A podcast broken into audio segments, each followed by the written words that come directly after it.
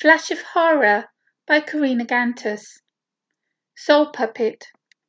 Sandra sniffed disapprovingly as she watched a young mother enter the charity shop. She wondered just how desperate someone would have to be to buy second-hand goods. Refusing to look in that direction any more, she started to turn when a sparkle caught her eye. The item in the shop window flashed its gleaming light into Sandra's eye, causing temporary loss of sight, and as she squinted and attempted to rub away the blindness, her interest grew.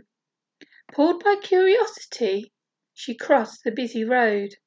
People called out as she roughly pushed her way through the traffic of shoppers. However, Sandra was oblivious to all around her. The teasing sparkle wheeled her closer. She stood outside the charity shop, her gloved hand pressing on the cold window pane, her mouth open in awe, spellbound by a ring. To another's eye there was nothing special about the antique ring, but Sandra thought it was the most beautiful thing she'd ever seen. She wanted it. She had to have it. Never mind she had so much jewelry in her home she had to insure it against theft. Never mind she didn't have one outfit in her extensive wardrobe that she could wear with this ring.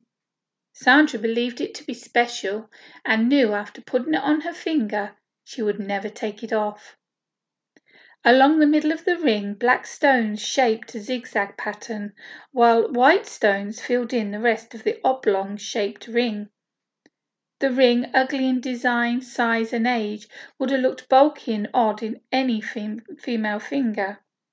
Without further thought, Sandra walked into the shop. Good morning, the cashier greeted with a smile. The ring in the window, I want to try it on, Sandra said, removing her gloves and throwing them onto the counter in anticipation.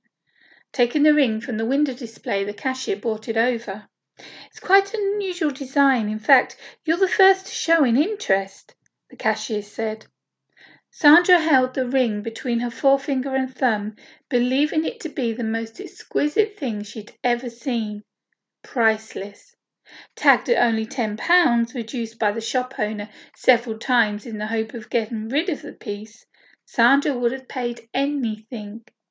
She knew the ring would fit holding her hand aloft and staring transfixed at her purchase, she walked out of the shop and straight into the middle of a busy road. Tires screeched, horns blew, as Sandra's body flew through the air, slamming onto the bonnet of an oncoming car. Her corpse lay on the ground, broken and bent. Satisfied, the ring released itself, slipping from its puppet's finger it landed at the feet of its next victim, who without thought picked up the ring, pocketed it, and slipped away. Soul Puppet was originally published in Heads and Tails.